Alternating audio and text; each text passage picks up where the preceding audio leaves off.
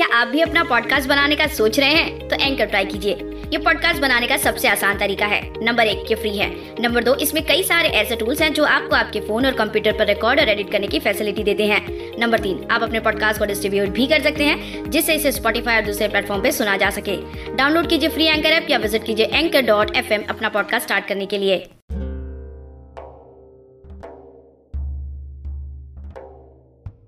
किससे होता होगा? वो खफा मेरे बाद। किससे होता होगा वो खफा मेरे बाद? कौन सुनाता होगा उसे नज़मे वफा मेरे बाद? खामोशी से भरूँगी रंग अपनी बेरंग हथेली में। उसकी याद दिलाएगा मुझे रंगे हीना तेरे बाद। क्या बात। दोस्तों, यहाँ रंगे हिना का मतलब होता है मेहंदी का रंग। जब मोहब्बत में हमारा साथी हमसे बिछड़ जाए, तब हमारे दिल से हूबहू ऐसे ही फीलिंग बया होती है। दोनों दिलों पर बस खामोशी ही छा जाती है।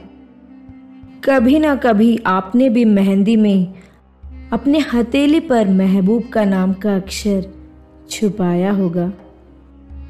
खैर, ऐसे ही इश्क मोहब्बत में मिलने वाली खामोशी को मैं आज आपको सुनाने जा रही हूँ। दोस्तों, मेरा नाम है शिल्पा और आज पहली बार शायरी सुकून डॉट कॉम के शानदार मंच पर आपका इस्तकबाल करती हूँ। उम्मीद है कि आपको मेरी आवाज़ के साथ साथ आज की ये सैड शायरिया ज़रूर पसंद आएगी। तो अगर आपको शायरी सुकून के शायर साहब मोइन सर इनकी पहली शायरी पसंद आई हो तो बढ़ते हैं उनके कलम से लिखी हुई आज की दूसरी शायरी की ओर।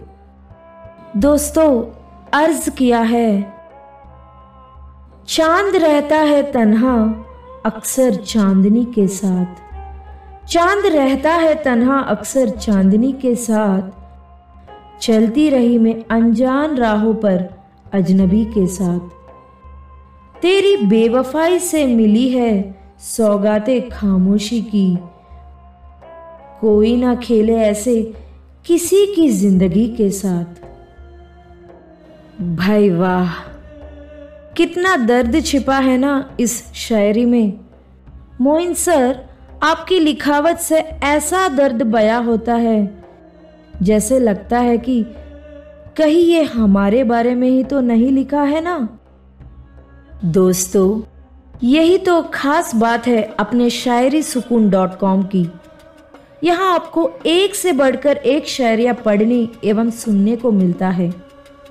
अगर आपके साथ भी किसी ने बेवफाई की है, अपने ज़िंदगी के साथ खेला है, और उसके बाद आपको सिर्फ़ खामोशी की सौगात मिली हो तो आप इस शायरी को शेयर करके अपना दर्द बांट सकते हो।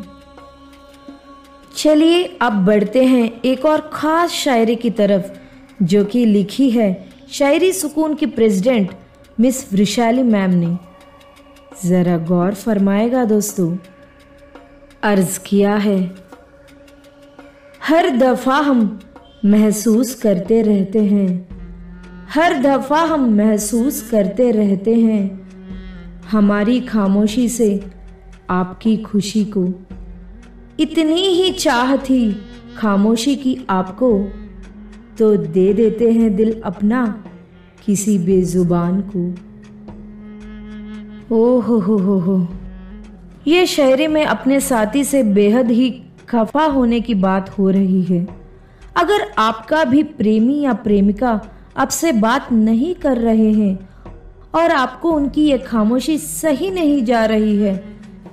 तो आप इस शायरी को बेशक उनके साथ शेयर करके अपना हालिया दिल बया कर सकते हैं।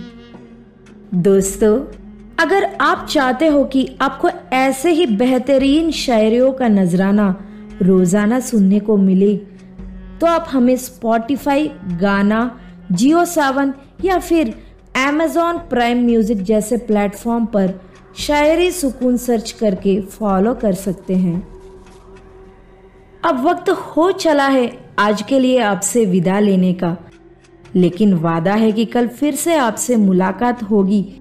यही इसी अपने से मंच पर, यानी कि शायरी सुकून डॉट कॉम पर। तब तक अपना और अपनों का ख्याल रखिए। पेशकश को शिल्पा की आवाज़ में अंत तक सुनने के लिए शुक्रिया।